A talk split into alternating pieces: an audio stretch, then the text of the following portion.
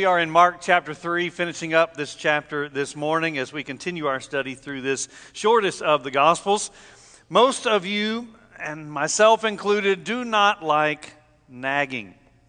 I am not referring to the continuous encouragement that one might get from a spouse.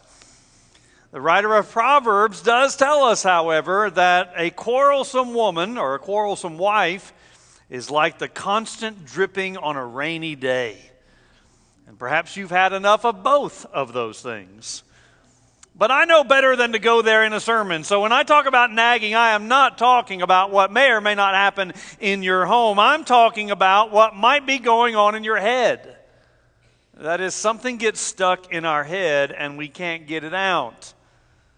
Perhaps it is the lyrics of that song that is on perpetual replay in your mind, and you are tired of it and want it to go, but it just won't leave.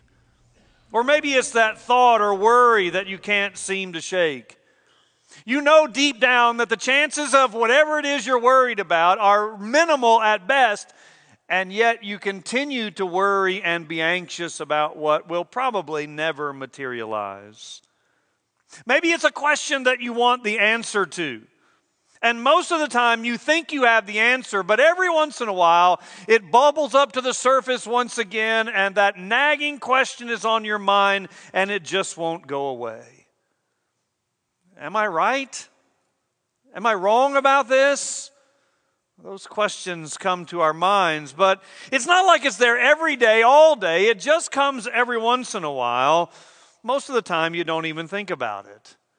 But occasionally that nagging old question floats up to the surface once again, and those nagging doubts return with the question. And you would like an answer to it once and for all so that you no longer have to keep thinking about it. I know many people who do not like to swim in the ocean or in a lake, though they do not mind a swimming pool. Now, why is that? Why do some people not like swimming in a lake or the ocean, but they don't mind a swimming pool? It's clearly not that they are afraid of water or they don't like swimming. It is because they cannot see what is below them. They are afraid of what is below the surface, and therefore they don't want to get into water that they cannot see through. What lies beneath the surface is sometimes scary. This morning, I want to dive below the surface. And as we do that, I want to look at a couple of nagging questions that might be on your mind. Now, obviously, these may not be on every single person's mind. However, I think these questions are general enough that if they are not occasionally on your mind, they are at least on the minds of someone you know. So either this is going to help you answer the question once and for all, or you can be the one who helps someone else likewise. Now, as you might expect, these are indeed spiritual questions. So let's look below the surface. Mark chapter 3, beginning in verse 20. Mark 3, verse 20. Then he, that is, of course, Jesus, then he went home, and the crowd gathered again so that they could not even eat. And when his family heard it, they went out to seize him, for they were saying, "He is out of his mind." And the scribes who came down from Jerusalem were saying, "He is possessed by Beelzebul, and by the prince of demons he cast out the demons."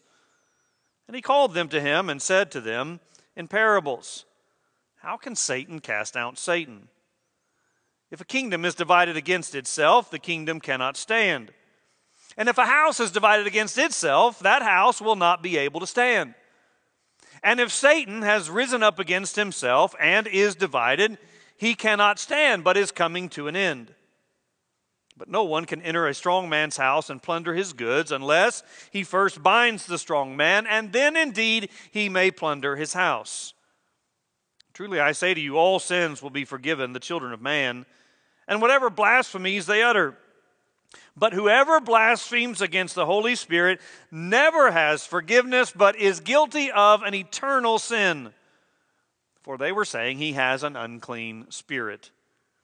Verse 31, "And his mother and his brothers came, and standing outside, they sent to him and called him. And a crowd was sitting around him, and they said to him, 'Your mother and your brothers are outside seeking you.' And he answered them, "Who are my mother and my brothers?"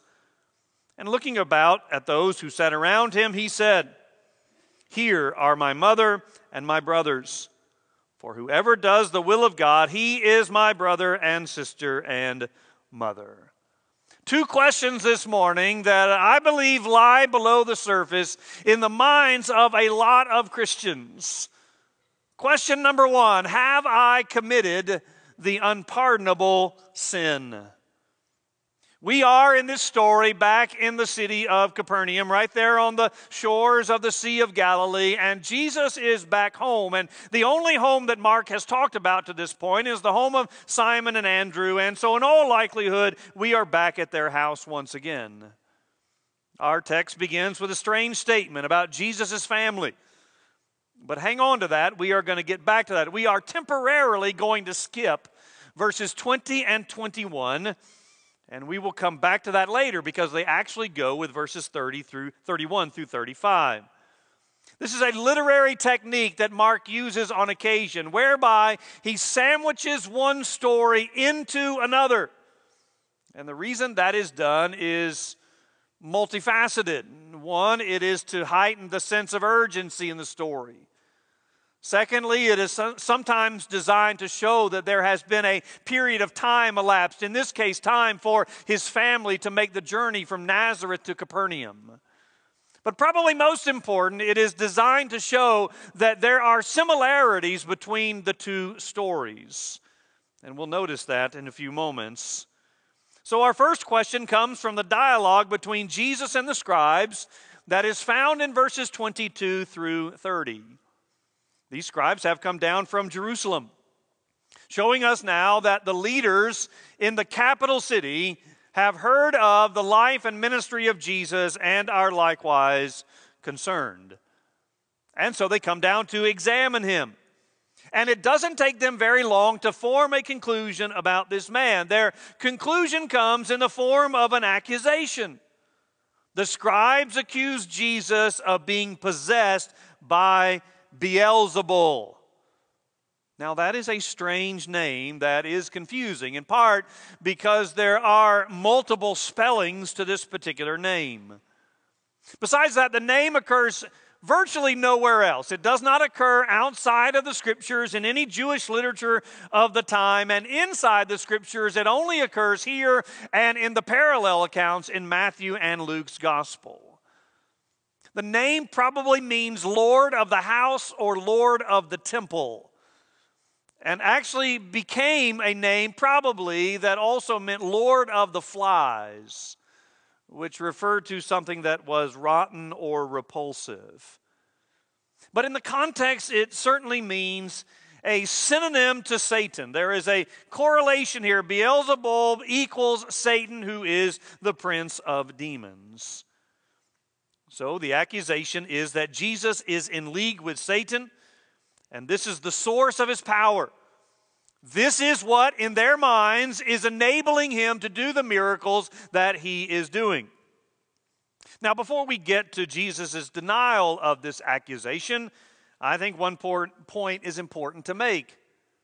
The scribes do not deny the miracles of Jesus. They can't deny these miracles because they have seen them and they have heard probably multiple reports about them. And so they are simply changing in their minds the source of his authority that allows him to do these miracles. Now, why do I say that? I say that to remind us that miracles in and of themselves do not automatically lead to faith in and commitment to Christ. Sometimes you will hear people say, you know what, if Jesus would just give me a miracle, I would believe. If he would just answer this prayer, if he would just do this, if he would just heal me or my loved one, then I would believe. And we believe that a miracle would be the sure sign that Jesus is who he says he is, and therefore we would believe. And yet here we see men who were face to face with not one miracle, but no doubt multiple miracles of Jesus. And yet, they do not believe. Instead, they simply decide that his miraculous powers are coming from a different source. Salvation is a supernatural act of God that transforms a person's heart and life. It is not the inevitable reaction to seeing the miraculous. So if you are in a state where you are refusing to believe, my guess is that were Jesus to give you that miracle, you would still find a way to continue to refuse to believe.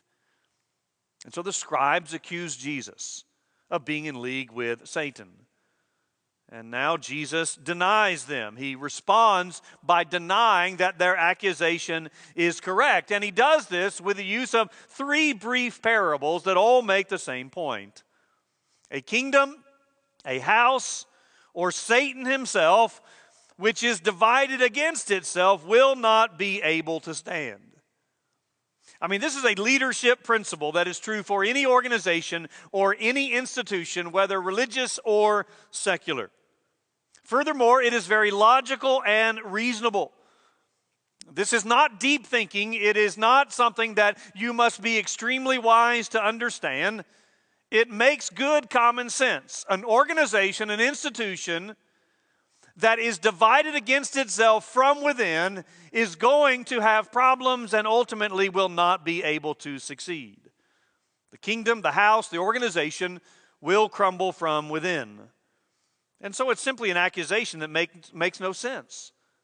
I mean, why would Satan be involved in casting himself, in this case, by his agents? I mean, his agents are indwelling others. Jesus is casting them out, and now he is accused of being in league with Satan, which makes absolutely no sense. Satan would not be casting out his own agents from those whom they have infiltrated. Now, this is followed by an illustration in verse 27.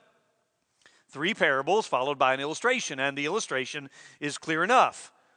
If you intend to rob someone's house, and no, this is not a step-by-step guide as to how you should go about robbing someone's house, but if you were to do it, and I'm not encouraging it, if you were to do it, chances are you would try to do it when no one's home. That's when most people rob a house. They try to do it when they think no one is home. Because if you're going to rob someone's house and they are home, you must first deal with them. And so the illustration is, if you're going into someone's house to plunder their goods, and in this case, it's a strong man. Let's think of The Rock, Dwayne Johnson. I'm not going to rob Dwayne Johnson's house while he's home because I got to deal with him first. The only way to plunder his goods is to bind him first and then plunder his goods. Now, what's Jesus talking about? He's clearly not giving us advice on how to rob our neighbor's house. So what's he saying? He is saying that Satan is the strong man. And if Jesus is going to come in, he must first bind Satan. And by the way, that's what he's going to do. That's what he's already beginning to do. And that's what he's ultimately going to do at Calvary.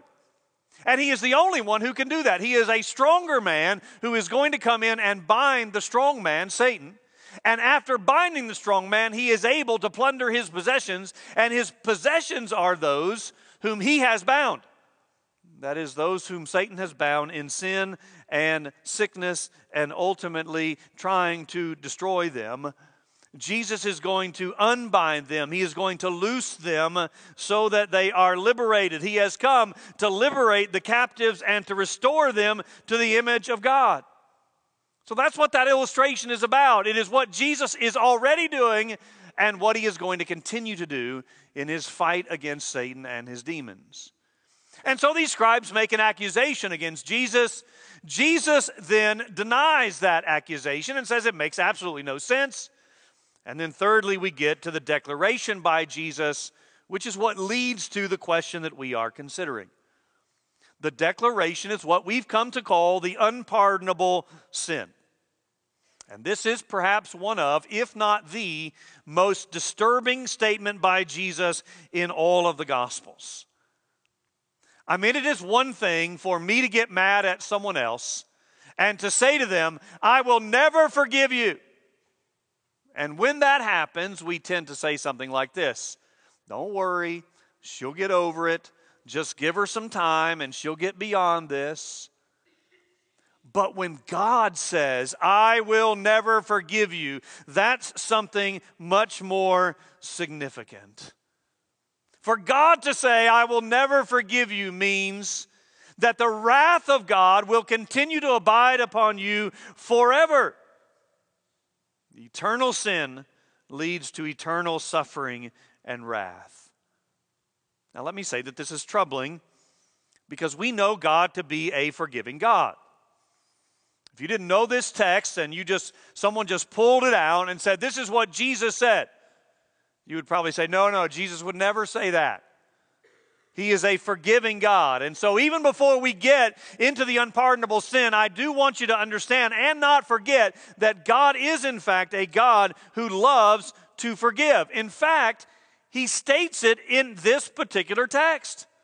Jesus says, before he gets to the unpardonable sin, Jesus says that all sins will be forgiven to the children of men. And we know that it's not just here. There are many other verses that say this. We are familiar with 1 John 1, verse 9. If we confess our sins, he is faithful and just to forgive us of our sins and to cleanse us from all unrighteousness. Isaiah famously said that though our sins are like scarlet, they shall be white as snow.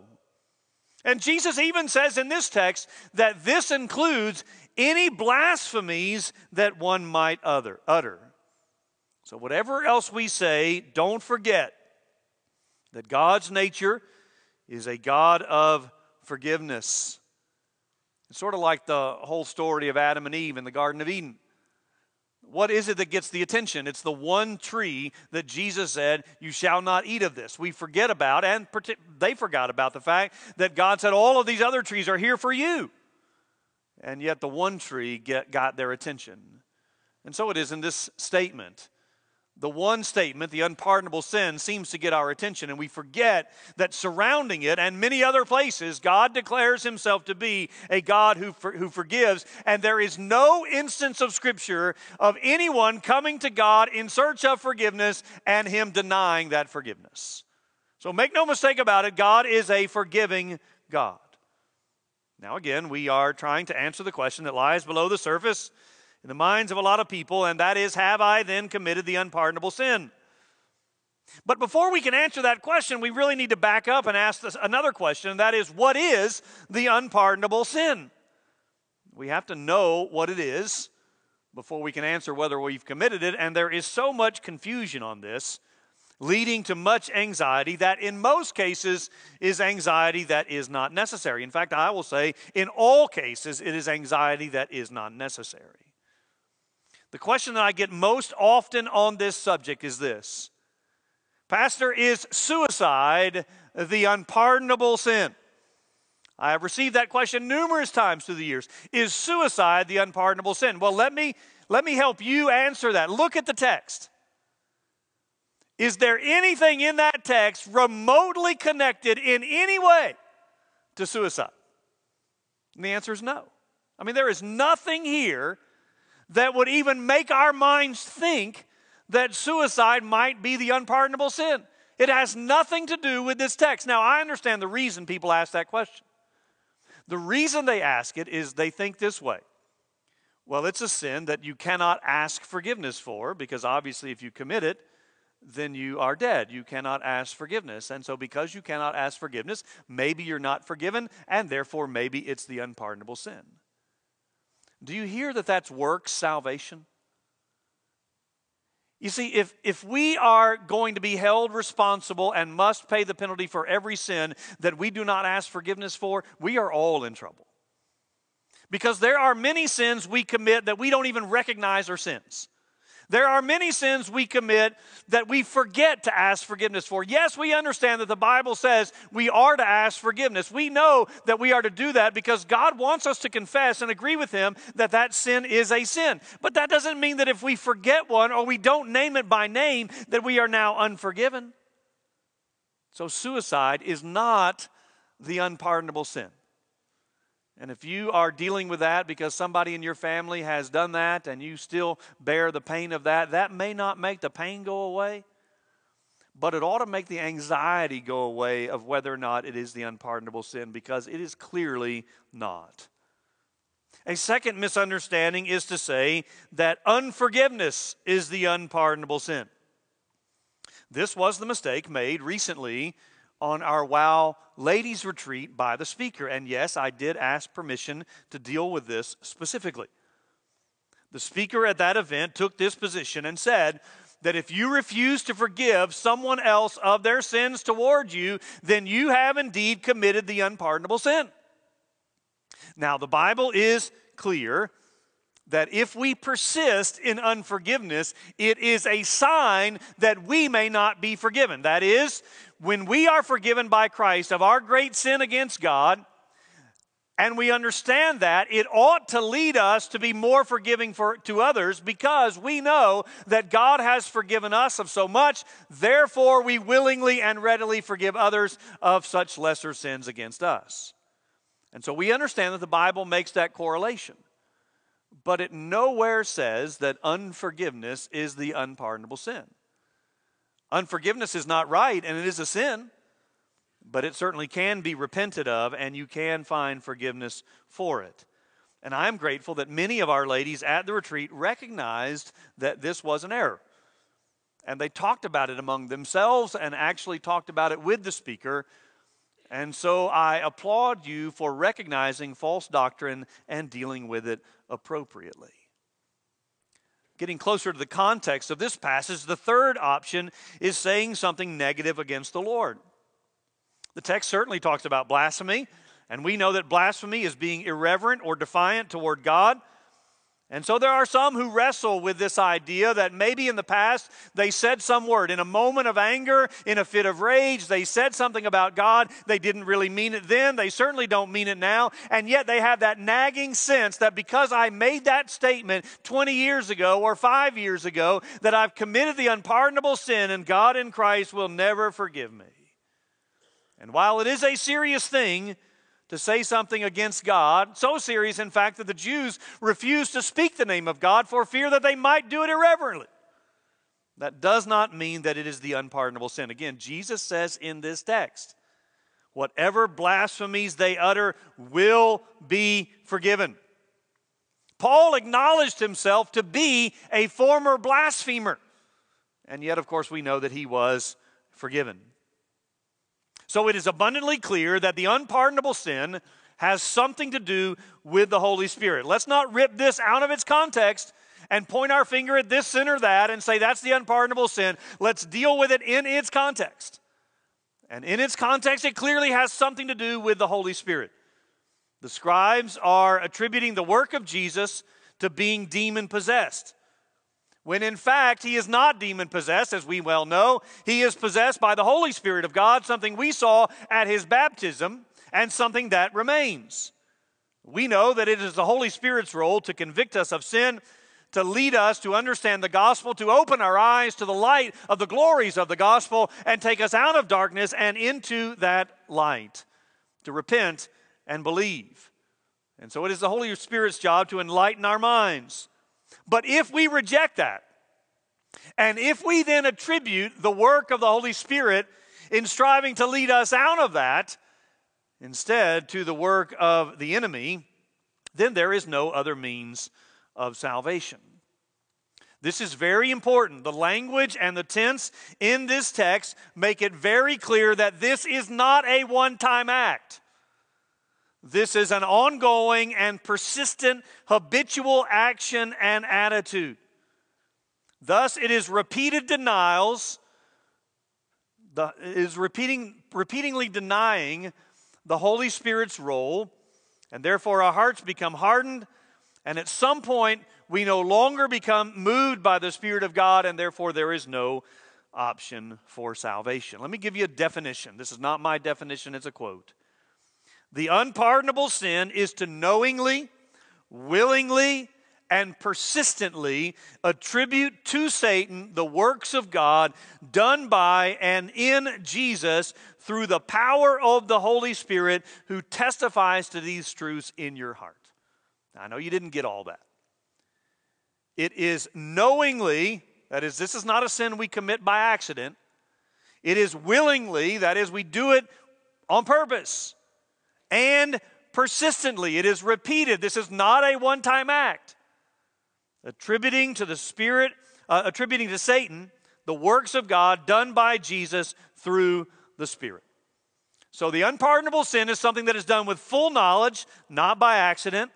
It is an ongoing disposition of the heart that resists the conviction of the Holy Spirit. It is a verbal act that attributes the work of the Holy Spirit to Satan, and it is willful rejection of the grace of Jesus that is rooted in unbelief, which means two things. Number one, a believer. A genuine believer, and I say genuine because there is the opportunity or there is the option that a professing believer is not a genuine believer, something we'll talk about in a moment. A genuine believer cannot commit the unpardonable sin. So if you're here this morning as a believer in Jesus Christ, there is no reason for you to be anxious over the possibility that you may have committed the unpardonable sin, because it is not possible for a believer to do this. Secondly, anyone who is anxious or worried that you may have committed the unpardonable sin have not, because this is a sin that those who commit it are not the least bit concerned about it, because they are doing so deliberately and willfully. So if you're a believer, you can't commit it. If you're worried that you have committed it, you haven't committed it. Which is why I said earlier, I think I can relieve all of the anxiety over this question. Because anybody who is anxious over whether they've committed the unpardonable sin has not committed the unpardonable sin. So rightly understood, question number one, have I committed the unpardonable sin? The answer for all of us is no. Now let's move to our second question. Am I part of God's family? This question is a little bit different in that we think we know the answer to this one. You may not have known the answer to the first one, but this one we think we know the answer to, and yet it is possible that we are wrong. If we go back to the beginning of our scripture today, we are met with the arrival of Jesus' family at this home in Capernaum. And this is an odd encounter. It is the Mark is the only one, verses 20 and 21, Mark is the only one who records this. Now we know that his family consisted of his mother Mary. There is no mention of Joseph after the birth narrative, so most scholars believe that somewhere along the way Joseph has passed away. And then in verse 31, it tells us that his family entourage includes his brothers as well. So we don't know how many people are there, but we know that his mother and some brothers are. Now, Catholic theologians who hold to the perpetual virginity of Jesus, or I'm sorry, the perpetual virginity of Mary, strike that out. Do not quote that anywhere. Perpetual virginity of Mary. Catholic theologians who hold to that, we'll have to cut that out of the CD as well. I don't want anyone to hear me say that. They would conclude that these are cousins or stepbrothers, but that is, of course, not our conclusion. We believe that Jesus did have half-brothers from the fruit of the union of Joseph and Mary, Jesus being the half because he was conceived by the Holy Spirit. Mark lists 4 brothers of Jesus in chapter 6, and he tells us that there were sisters as well. So again, though we don't know the total number of people who have come to Capernaum, we know that it's at least Mary and some of his brothers. But what is interesting or odd is what they've come to do. Mark says they have come to seize Jesus. And this is a strong word used elsewhere to refer to binding Jesus, to deprive him of his freedom. And the assumption is that they want to seize him and take him back to Nazareth. And the reason is that they have concluded, look again at verse 21, he is out of his mind. Jesus is crazy. He is a fanatic. He is a lunatic. Now remember, I said that this literary device of sandwiching one story in the midst of another is in part to show that the stories have some similarities. Well, here the similarity is that even his immediate family not only do not believe him, but at this point they are actively opposed to him. Even as the scribes have come down to Jerusalem to examine Jesus and try to hinder his ministry, his own family at this point is doing the exact same thing. They are trying to derail his ministry. John makes it very clear in his gospel. He says, "For not even his brothers believed in him." Now we know that later on they do. In fact, James becomes the leader of the church in Jerusalem. So this is what we might call today an intervention. They have decided together, they've gotten together and said, there is something wrong with your brother. We need to do something about this. Perhaps he's bringing shame on the family, as we've talked on Sunday nights about that culture where shame and honor was very important. So perhaps all of this is bringing shame on his family, and they've decided it is time to do something about it, and they have come to seize him. Now, you will probably remember, probably not actually, but last summer, we looked at the book of Zechariah. And in the book of Zechariah in chapter 13, there is a part of that prophecy that says there is coming a time when the Israelites will become so concerned about purity that even if a son prophesies falsely, his parents will seize him and stone him, because such will be their love for purity and true doctrine. And so maybe that's what Mary and his brothers are striving for here, though, of course, I'm not suggesting that they intended to kill him. So when the story picks up in verse 31, the family is outside trying to get to Jesus while the crowd is inside listening to Jesus.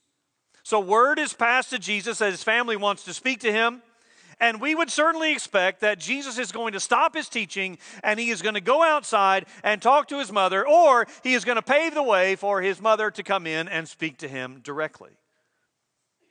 But instead, he looks around at those who are in the house listening to him, which certainly includes the 12 apostles, and he redefines family.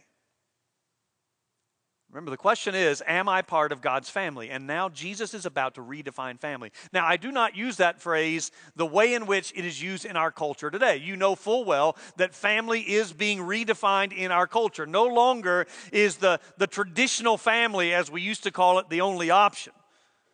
ABC's Modern Family, that's been on for a decade now, has taught us, unless you've not watched it, which is great, you probably shouldn't, it has taught us that there are multiple options for what a real family is. Jesus is not redefining family in that way. That is not what I'm saying. But he's redefining family in a spiritual sense. He's saying no longer is family defined by physical relations.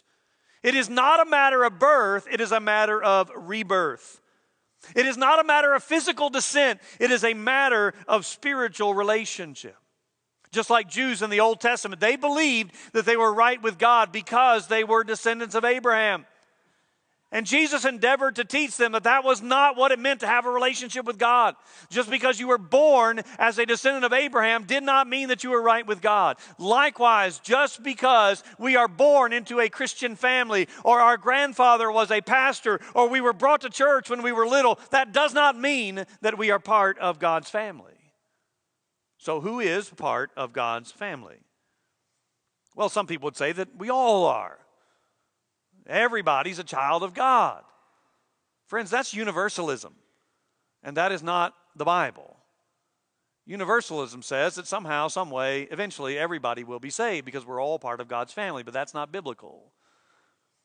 Many of us might say, well, I know the answer to that one. Who is part of God's family? I know the answer.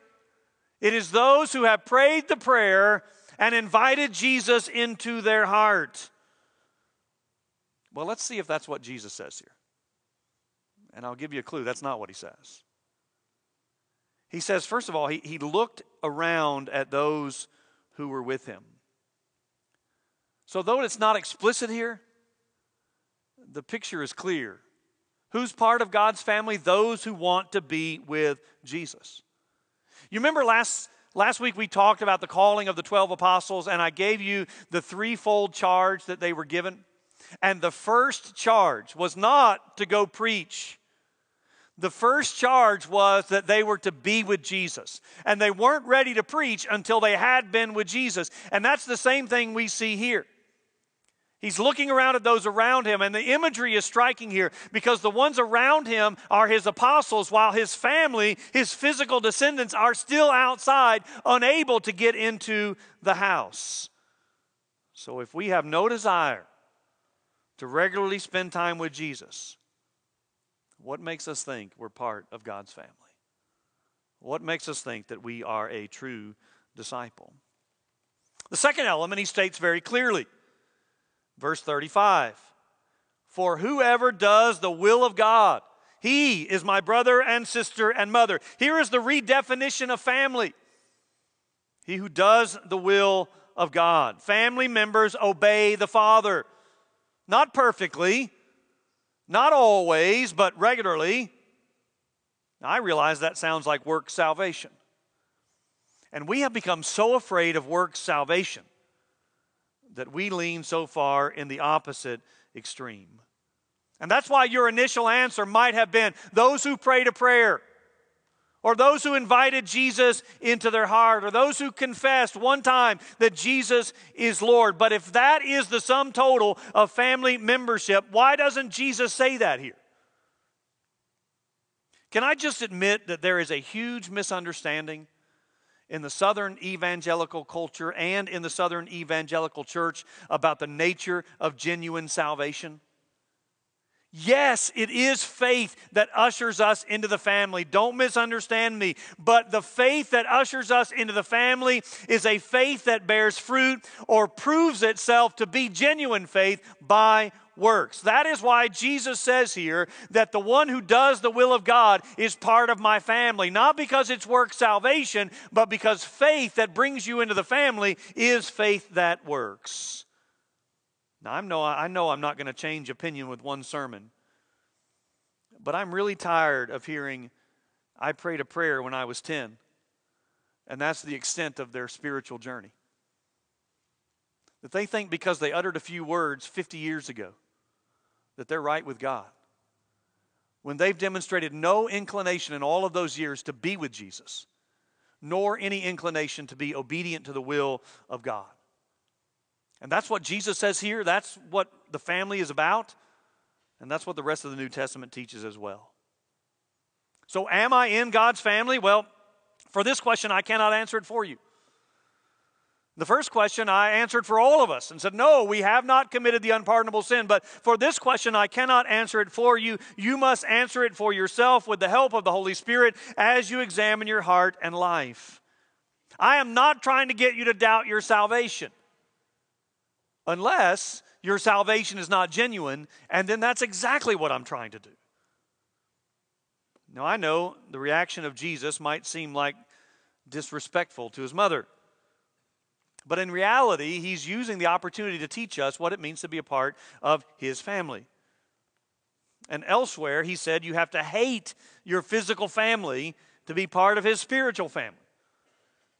Now, that's an even stronger statement, and that doesn't mean that we must literally hate our parents or our siblings. What he's saying there is that when we, by faith, come to love God, that love is so strong that in comparison, any other kind of love looks like hate. That we love God so much that love for parents or love for children or love for spouse looks like hate in comparison. Now, I know we've been talking about being part of God's family, or what we might call the universal church. But the Bible also talks about a local church family. That is the local family, the body of Christ that you and I ought to be a part of. And most of you are. Most of you are a member of Beaver Dam. But perhaps there are some here this morning who are not a member of a church. You've been visiting this church for a while, and maybe it's time for you to take that step and join this church. Now, you have to be a believer first. That's what we call regenerate church membership. You have to be saved in order to be part of the church, because the church is a picture of the family of God, and you have to be a Christian to be in the family. But if you are already saved, you need to be part of a local body of believers where you can grow with other Christians and where you can help other Christians grow. And so in just a few moments as we stand and sing, that's what we're inviting you to do. We're inviting you to join this body of believers and unite with us. Or we're inviting you to come forward and talk to one of the ministers if you do not know Christ. We can do it right down front, or we can hang around afterwards and we can talk to you about what it means to become part of God's family. That's why we're here, and that's what we would love to do for you. So let's stand and sing, and you respond as God may be leading.